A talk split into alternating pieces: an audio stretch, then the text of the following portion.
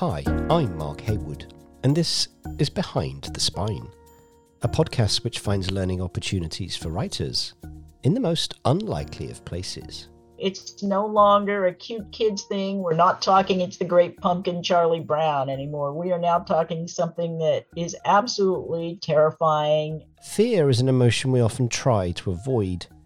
In many respects, our suppression of fear leaves us less capable of dealing with it when it does rear its ugly head. That's why the famous quote from George Adair states Everything you've ever wanted is sitting on the other side of fear. To overcome life's obstacles, we must gain mastery over fear, and if it were that easy, well, we'd all have everything we've ever wanted. This is where Halloween comes in. This ghoulish and devilish holiday offers us a chance to grapple and engage with our fears, to embrace ideas that ordinarily we'd shy away from death, ghosts, the unknown. And in doing so, we realize just how compelling it can be to face your fears. There's something primal about the sense of excitement you feel when stepping out of your comfort zone, like walking into a haunted house despite your better judgment. But for this discussion, the most pertinent part of that George Adair quote is the other side. What is on the other side? Surely, in the case of Halloween, not the things that we want. The story of Halloween is a rich tapestry of folklore, cultural adaptation, and religious propaganda. The author, Lisa Morton, has written many, many books on the subject, including Trick or Treat, A History of Halloween, and she's a six time winner of the Bram Stoker Award. Lisa truly is a Halloween expert, and I'm delighted to say that she's my guest today. Chapter 1 Origins. Our love for the modern day version of Halloween sort of crept up on us here in the UK. There was a time in the not too distant past when the 5th of November was of much greater interest. The driving narrative of this time of year was the celebration of the demise of Guy Fawkes and his plot to blow up Parliament. And while those celebrations continue, ghosts, witches, and goblins have taken the spotlight. It's not surprising Halloween has it all. Whatever you're looking for in a festival or a celebration, it has something for you. UK celebrations have very much become an extension of America's festival of consumerism. In fact, we've borrowed so much from American tradition, you might believe that they invented the holiday. But Halloween does indeed originate much closer to home, and it can be traced back to the ancient Celtic festival of Samhain, although even that's up for debate. I fall into the Celtic Samhain uh, side of things. Um, just to briefly frame what the debate is, the idea is that does Halloween stem primarily from a Celtic holiday called Samhain that was co opted by Catholic missionaries, or does it stem from the actual Catholic holiday, which is All Saints' Day? Celebrated on November 1st. Now, I know that uh, there is some argument for a sort of macabre side to All Saints Day, especially when you add on All Souls Day, which is the November 2nd holiday. Um, but to me, that is not enough to tell us where this holiday came from.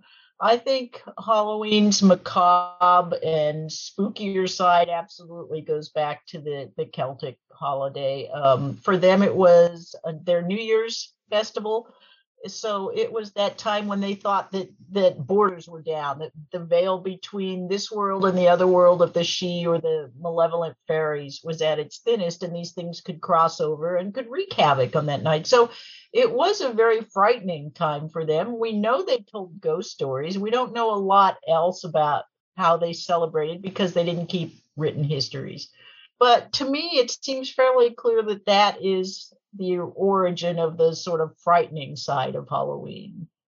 We have an understanding that Halloween is wrapped up in things like the harvest and that this time of year is both a very spiritual time of year it's a it's a time of rebirth it's a time of celebration depending on what you believe and, and what your ideology is as we as we drift into the winter but it it's it didn't start out the way we potentially think it did, and it hasn't necessarily ended up where people would would think it would. I, I give you one example as a as a Brit, Lisa, if, if I may. For many years, because of Henry VIII's spat with Rome, and because we were a Catholic country and then we weren't, this notion of Halloween being a Catholic celebration was suppressed by Protestants, King James, you know, in particular. If you think of narrative as propaganda, Shakespeare was, I mean, was is classic Tudor propaganda, and he hardly mentions, you know, this uh, at all. So for a long time in this country, in terms of literature and popular culture, there's no mention uh, of Halloween. So there are there's this sense that for several, not just decades but centuries, there's that gap in our history. Meanwhile, in in your country, in in, in North America, this is developing a, a sort of unstoppable momentum, isn't it? Although the timelines don't quite match up, um, it doesn't really hit the US until the 1840s. And it hits the US when the Irish and Scottish immigrants are fleeing the famine and arrive here in, in droves. Where it continues while it is suppressed in Britain is in, in Ireland and Scotland. Um, and we have, of course, the things like that magnificent 1785 poem by Robert Burns called Halloween, which describes in detail, it's a very long poem in detail, what a Scottish Halloween celebration was like at the end of the 18th century. And it, by the way, it sounds like great fun. It sounds like an awesome party. But yes, it, all Catholic um, holidays were suppressed in, I forget the exact date, it was the mid 17th century. And um, this is one of the reasons that Guy Fawkes Day comes to prominence. Guy Fawkes Day comes in to almost fulfill that need for a fall holiday when they say, oh, no, no, you can't have All Saints Day because it's a Catholic celebration. It is interesting. If you try and explain Guy Fawkes Day or Bonfire Night to mainly a, a North American that's not familiar with that, it, it has quite an extraordinary reaction to say that the celebration is you are essentially setting fire to things in the street and and letting them off. But but it, it's that reality isn't it? You know that Fawkes would Fawkes would quite clearly be be categorized as a terrorist now for trying to blow up parliament and the king um, and to create that form of of insurrection. But that was a celebration of the, the fact that he was unsuccessful primarily because it was not a Catholic story. Is that right? Yeah, absolutely. Um, yes, he he actually was part of a large ring of terrorists who wanted to blow up the House of Parliament, and they uh, set 36 barrels of gunpowder under the Houses of Parliament.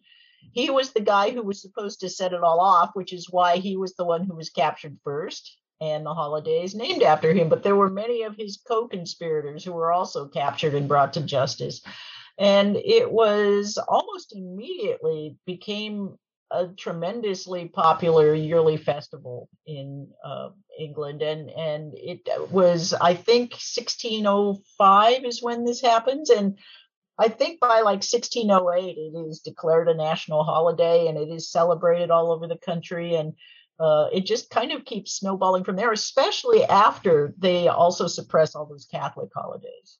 There is a sense of this festival, as I said earlier, being all things to all people, or whatever you want it to be, there's something there for you. This notion of all saints versus all souls, where people wanted to celebrate their own lost loved ones who weren't saints. There is a there is a divide. They are two different things. I wonder if we could just touch on for the listeners what is the subtlety of the difference between those two celebrations? Yeah, they um, are, for one thing, obviously, actually on two distinct days November 1st for All Saints, November 2nd for All Souls. There's a little bit of debate, by the way, as to why All Souls was added, because it comes in about four centuries after All Saints Day is set to November 1st. Um, one theory is that it, it, was to satisfy all of the Catholic parishioners who said, Hey, it's nice that we have a holiday to remember our saints, but we want one to remember our, our own dead loved ones.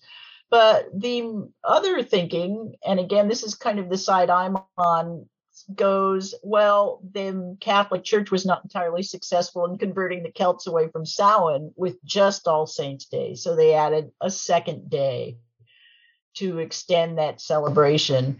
And All Souls Day is actually much spookier than All Saints Day. Um, I would be much more in the camp that says that that may have contributed to Halloween's uh, more fearful side because it was about your dead loved ones, and some of them might be trapped in purgatory. And there were rituals involving beggars who would, for example, go from house to house and offer to say prayers for your loved ones who were trapped in purgatory, and you might reward them with a little cake. So there was a guising ritual involved with All Souls Day that was very particular to that day. They even called that um, souling, or uh, and the little cakes were soul cakes.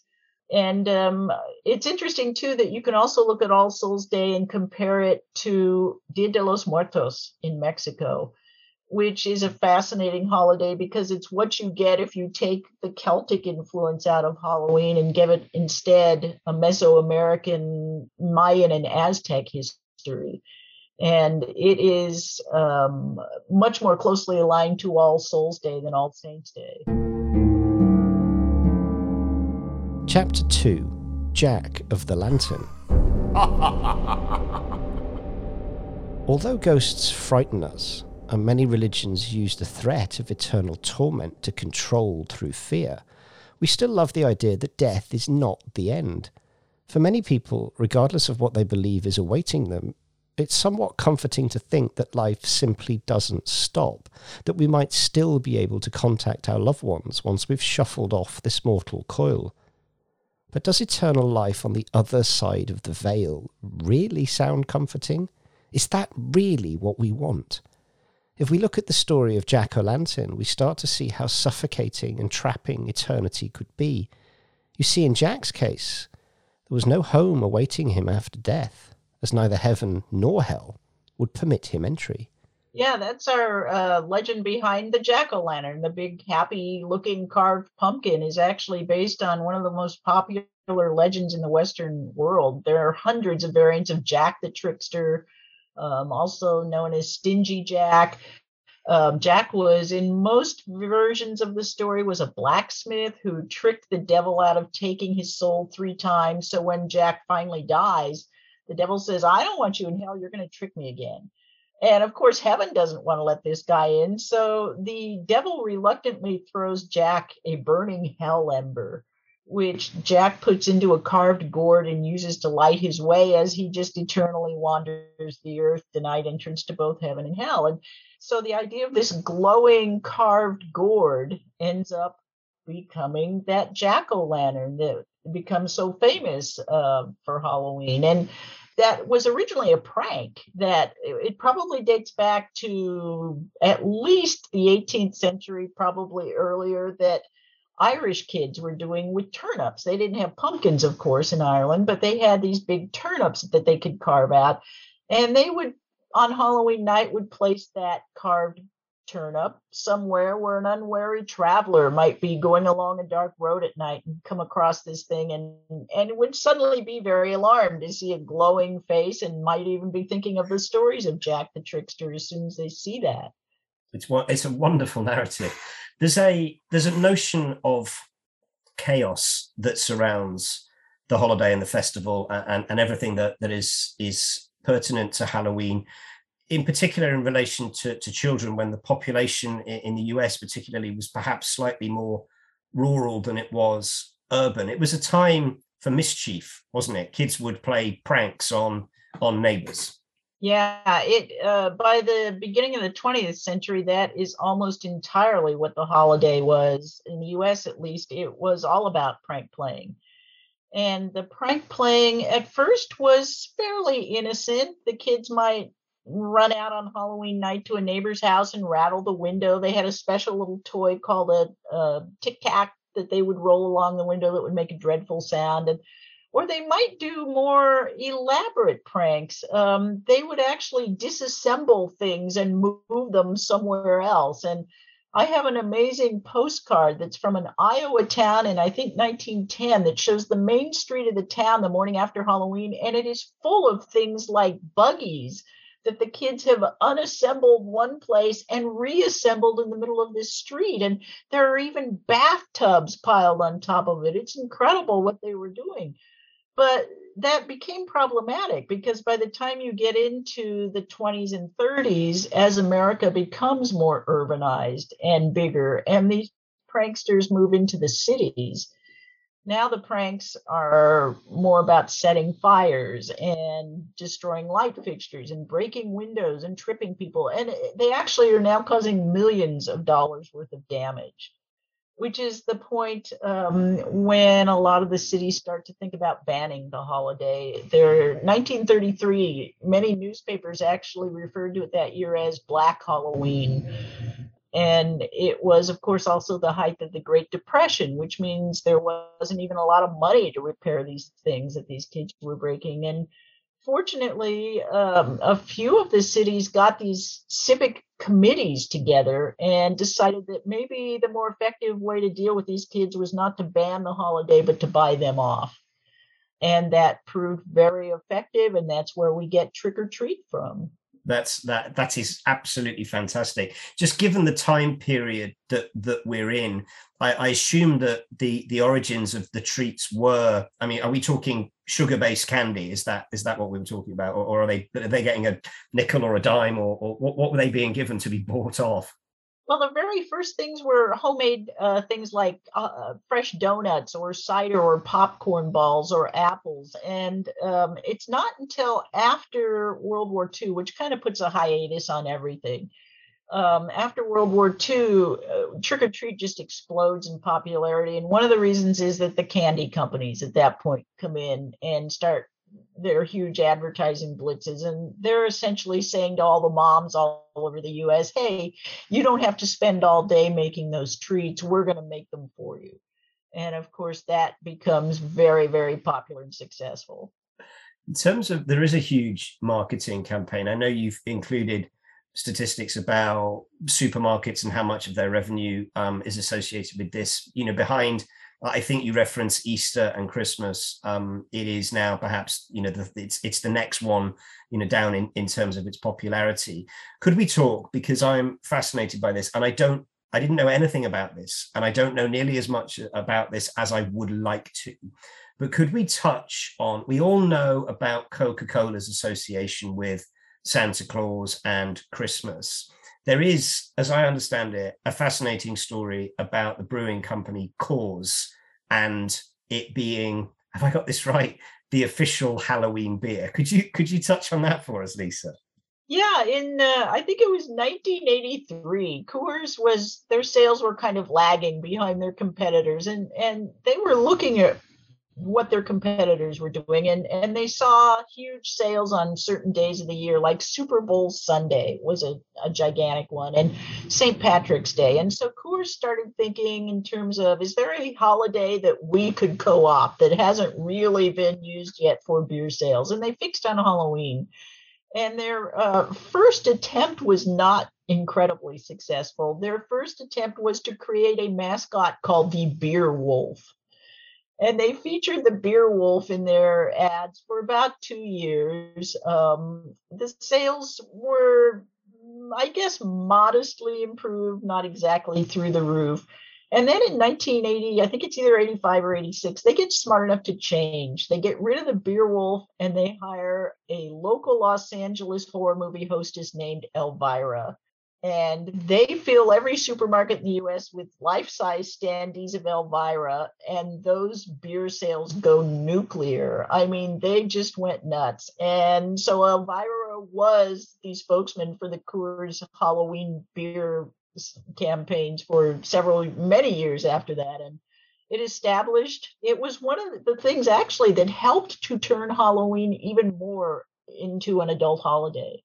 I had the good fortune in 2016 to spend several months in Los Angeles, and that overlapped with Halloween. And I I knew that it was a big deal in the US. I wasn't quite prepared for how big a deal it was. People's yards and gardens, they become almost theaters for the macabre. It, it's if you've never seen it, it, it's hard to sort of put into words the levels that people go to to decorate their houses, their garages, they, their, their yards. It is, I mean, I've only seen it in, in LA, but I was absolutely staggered. It looked like, well, it looked like the end of the world. It was, it was actually quite disturbing. You know, you'd be walking home late at night and you're thinking, why are there gravestones everywhere? This is ridiculous.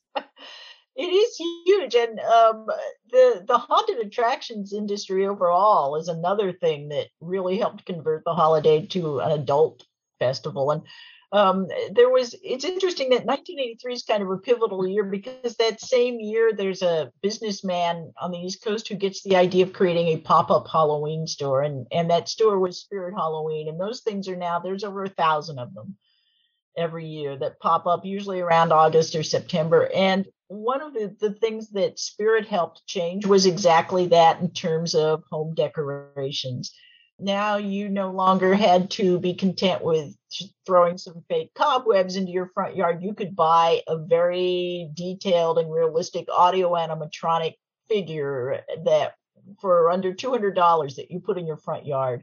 So it allowed homeowners the opportunity to create sort of miniature versions of the big professional haunts. And it's one of the reasons that Spirit has become such a gigantic operation as well. Behind the Spine is an attempt to inspire you to write and to shine a light on things that might provide a creative spark for your stories. Now we want to go one stage further. We want to offer you an outlet for your work. Over the course of the show, we've uncovered dozens of lessons that have been extracted from over 50 fascinating conversations. We've picked three and we'd like you to narrow this down to one. Pick one of the lessons we've selected and write a short story of no more than a thousand words and send it to us. At the end of the series, we'll pick two winners. We'll pay each writer £250 for the right to use their story as part of Series 4. Go to behindthespine.co.uk and click on the writing competition for more details. But now, back to the show. Chapter 3 the veil between worlds. Dressing up, telling scary stories, going door to door requesting sweets from your neighbours. Halloween sounds like a festival for children, and yet it captivates adults just the same. In part, we have Hollywood to thank for that. John Carpenter changed the game and created a horror revolution with his film Halloween, which continues to inspire many spin offs to this day, very quickly the gruesome side of Halloween was unleashed and the holiday started to morph into something else entirely. Oh yes, yeah. Halloween is a, a, hugely impactful movie in in many respects. I mean, not only was it one of the most successful independent films ever made, and and created the whole genre of the slasher movies that would fill up our 80s screens, of course, but it really had a humongous impact on the holiday. I, I think of it as the linchpin that finally completely transforms this holiday into an adult holiday. Before that, in the 70s, Halloween, by the way, is 1978 when it comes out there were a few you could see the holiday kind of veering in that direction in earlier in the 70s because in large part there were counterculture groups that were coming in and kind of claiming the holiday. Lgbtq was um, taking over a large part of it and with things like the greenwich village parade. Pagan groups and communities were of course uh, claiming parts of the holiday and it was starting to transform into that adult thing but along comes this movie in 78 which is the first time that the holiday has been painted as something absolutely terrifying. Um, it's no longer a cute kids thing. We're not talking it's the great pumpkin charlie brown anymore. We are now talking something that is absolutely terrifying and suspenseful and a thriller and for adults only. I, I would hope no one took their kids to see halloween um, because they were traumatized for life i'm sure but it really changed the holiday forever. And and I think of um, that first Halloween, not obviously not the later remakes, but the first one as being one of the most culturally impactful films. There are very very few films that have the kind of massive impact on culture that that one did.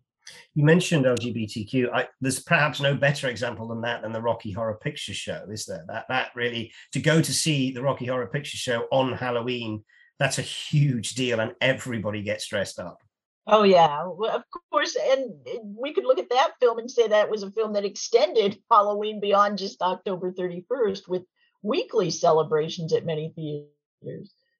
Absolutely.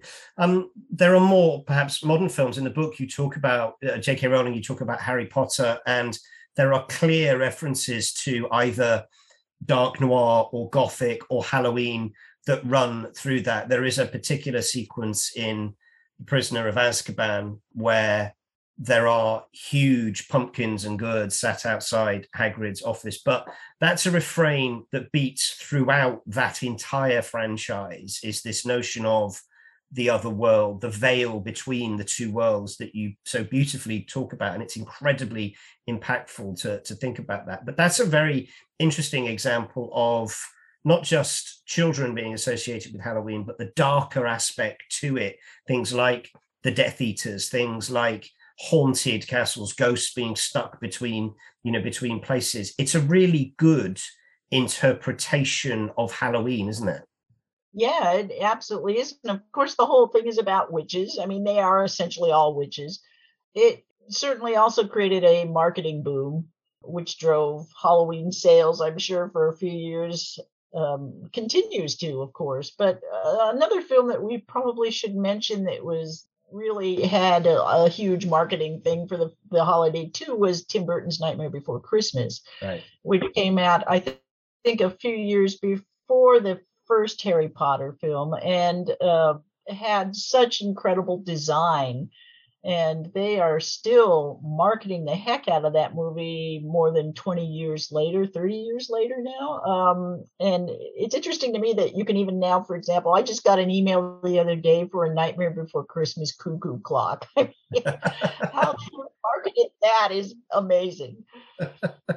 That's great. You mentioned witches. Could we talk about can you take us back to the when did that you know the notion of witches and witchcraft and indeed witch hunts when did that become associated with halloween? Is that another example of you know trying to scare people into talking about what was a catholic celebration by a protestant monarchy? Yeah you just nailed it. Uh, there is no mention whatsoever of witches being associated with halloween prior to the 16th century at least none that i could find and then King James, when he is still King James of Scotland, comes in. And James was obsessed with witches. He was obsessed with um, demonology. He wrote a book of that title, Demonology. And I have this under his uh, reign in Scotland is the first time we see witches being associated with Halloween. He undersaw a, or oversaw rather a series of um, very famous witch trials. And in those witch trials, we get these confessions from the witches in which they are saying that All Saints Eve is one of their big Sabbaths. This is the first time we see this. And I suspect it was a convenient way for him to uh, horrifyingly, no pun intended, kill two birds with one stone. That he was able to both associate a Catholic holiday with these people who were believed to be doing great evil and get a confession out of them that he could use to continue his demonology uh, studies and so forth. And at that point, from there on, is when we start to see witches being much more a central part of All Saints and All Souls Day. You, you, you mentioned the attempt to instill fear. That that's a notion that surrounds a lot of children's stories and ghost stories, and indeed, you know, urban myths and legends that we talk about in order to prevent people from, you know, whatever you do, don't go to the insert place. It doesn't matter, but it's it's an attempt to to keep people away. And there is something about that sort of story that it, it does have an impact. There will always be people who want to rebel and go and have a look at it, but if you if you go back to the time you're talking about and there is this notion of witches and you, you talk a lot in your in your literature about you know the old lady and the broom and the black cat all of this imagery that surrounds the notion of witches it is designed to keep you from wanting to do whatever the monarch or the government don't want you to do. Yeah absolutely. And i if you go back even earlier there probably are some very specific reasons that the witches were thought to be these older women who often lived on the outskirts of the village, something like that, which is that much of the witch hunting craze was about claiming property. And it was much easier to claim the property of a single older woman who was probably widowed or may have never married. Um, so it was easier to lodge the charges against her and knowing also that she may not have defenders, and then to claim her property. Um, and that was a significant part of the whole witch hunting craze. So I kind of am a believer in that notion that that probably is part of the reason we have that sort of old crone association with the witch. You, talked about Mexico and Dia de los Muertos. You talked about the Mayan influence. You talked about that coming together of, of many different cultures. Halloween, All Saints, it is not a public holiday here in the UK. We don't get the day off. I was staggered to learn that there is one state, and I wasn't staggered to learn which state it is, where, am I right? It, it is All Saints that is a public holiday in the state of, and I guess everyone will probably be shouting Louisiana at the radio right now. Yeah, absolutely. That is the only state in which November 1st is a legal holiday and and quite clearly, if anybody has ever been to New Orleans, this notion of of hoodoo, voodoo, this notion of magic, this notion of the spirit world, that's not a surprise, is it? But that's not a new thing. That that that influence has always been there in in the state of Louisiana. Is that right? It has, although the All Saints Day thing in Louisiana probably did, is probably descended more from the the French side of that particular state because um, all Saints Day is, is still a significant holiday in France. And um, in fact, France is one of the few areas that has sort of pushed Halloween away in favor of celebrating All Saints Day, which of course is a much more somber observance. You go to the graveyard, you clean and decorate the graves of your loved ones. Um, and so that probably has more to do with why Louisiana is the only state that has that day off, rather than any sort of magical or um, voodoo relation. We, we're speaking um, a, a, week before Halloween. Um, what are your plans for the festival on the holiday, Lisa? What will you, where will you be spending Halloween? Uh, I will be spending it at home, par- partly because my engagements go right up until they actually continue until slightly after sundown on Halloween night. But um, about um, seven years ago, we bought our first house, and and we always loved yard haunts, the little things we were talking about earlier, and so we now do our own um, very small scale yard haunt, but we have so much fun with it. And so I will be here after my engagements on Halloween night, um, watching kids come up and take po- their parents will force them to pose for photos with scary things, and we will enjoy every second of it. Well, Lisa, we know this is your busy time, but we really appreciate you coming on. One of your many books on this topic is Trick or Treat, The History of Halloween. It's been an absolute pleasure speaking with you. Thank you very much indeed. Oh, thank you so much, Mark. This was great fun. Conclusion A massive thank you then to Lisa Morton for today's episode. And to recap, what have we learnt? Halloween stories and traditions are constantly being reimagined. Feel at liberty to tell old stories but make sure you do it in new and creative ways. There are no new stories, just new ways of telling them. Just as Halloween was changed from a children's celebration to a gore fest for adults, you too can experiment with altering the narrative of a well known story. People love a celebration. As a writer, you should look to bring your community of readers and viewers together so that they can feel a part of something bigger you can make social media groups, encourage them to mark a specific day in the calendar, host events, and so much more. You should question associations you believe to be true. Although it's common knowledge that witches and Halloween are intimately linked, history tells a different story. Always look deeper and never make assumptions.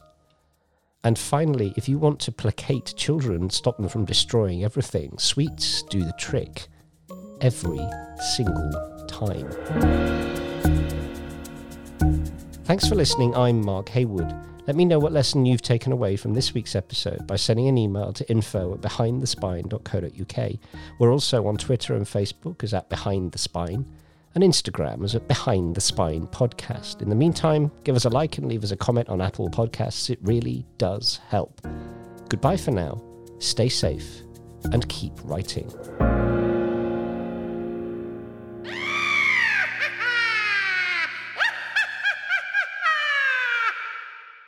This podcast is produced by Ollie Giu Podcast Production. Find out more at ogpodcasts.co.uk.